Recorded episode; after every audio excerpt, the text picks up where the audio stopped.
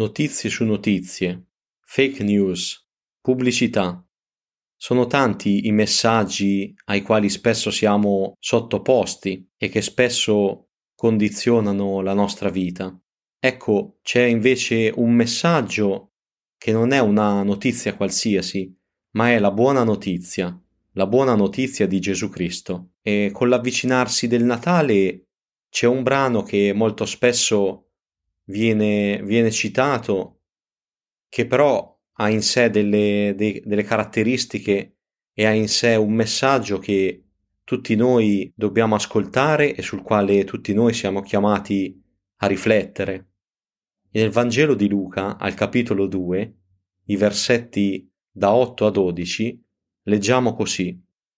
In quella stessa regione c'erano dei pastori che stavano nei campi e di notte facevano la guardia al loro gregge. E un angelo del Signore si presentò a loro, e la gloria del Signore risplendé intorno a loro, e furono presi da gran timore. L'angelo disse loro, Non temete, perché io vi porto la buona notizia di una grande gioia, che tutto il popolo avrà. Oggi, nella città di Davide è nato per voi un Salvatore, che è Cristo il Signore e questo vi servirà di segno. Troverete un bambino avvolto in fasce e coricato in una mangiatoia. Ecco, vediamo, come abbiamo letto da questo passo, che c'è una buona notizia, la buona notizia della grande gioia, perché Gesù Cristo è nato e egli non è rimasto un bambino, ma Egli è il Re dei Re, il Signore dei Signori, è il Salvatore. La buona notizia di Gesù Cristo è un qualcosa che porta grande gioia.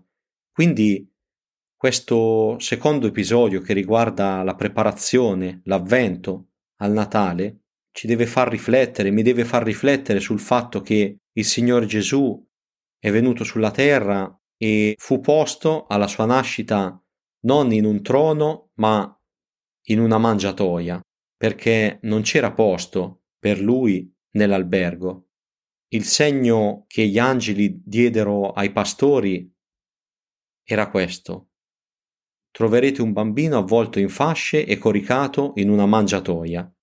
Gesù è venuto sulla terra e si è abbassato, si è umiliato per me e per te. E in seguito, quando è, è, cresciuto, la scrittura ci dice che appunto ha dato se stesso, ha dato se stesso sulla croce e chiunque crede in lui viene salvato.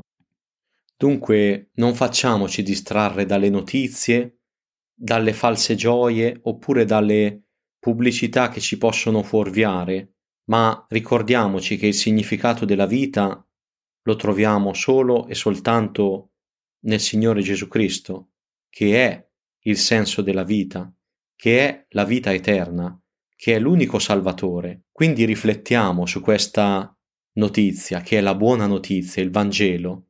Chiunque crede nel Signore Gesù viene salvato e i suoi peccati vengono perdonati. Quindi riflettiamo sulla nostra condotta, confessiamo a Dio i nostri peccati e crediamo in Cristo, che è morto sulla croce per i nostri peccati, ecco allora come i pastori conosceremo la verità e avremo una grande gioia. E non solo, la scrittura ci dice che chi conosce Gesù, chi lo accetta come proprio Salvatore, avrà un rapporto personale con Lui. E allora veramente non solo sentiremo parlare del Natale, ma conosceremo personalmente Gesù, colui del quale si parla molto spesso in questo periodo, ma che molti probabilmente non hanno mai conosciuto nella loro vita. Ecco che possiamo di noi conoscerlo personalmente e anche camminare con lui, con colui che è l'unico Salvatore e la vera gioia.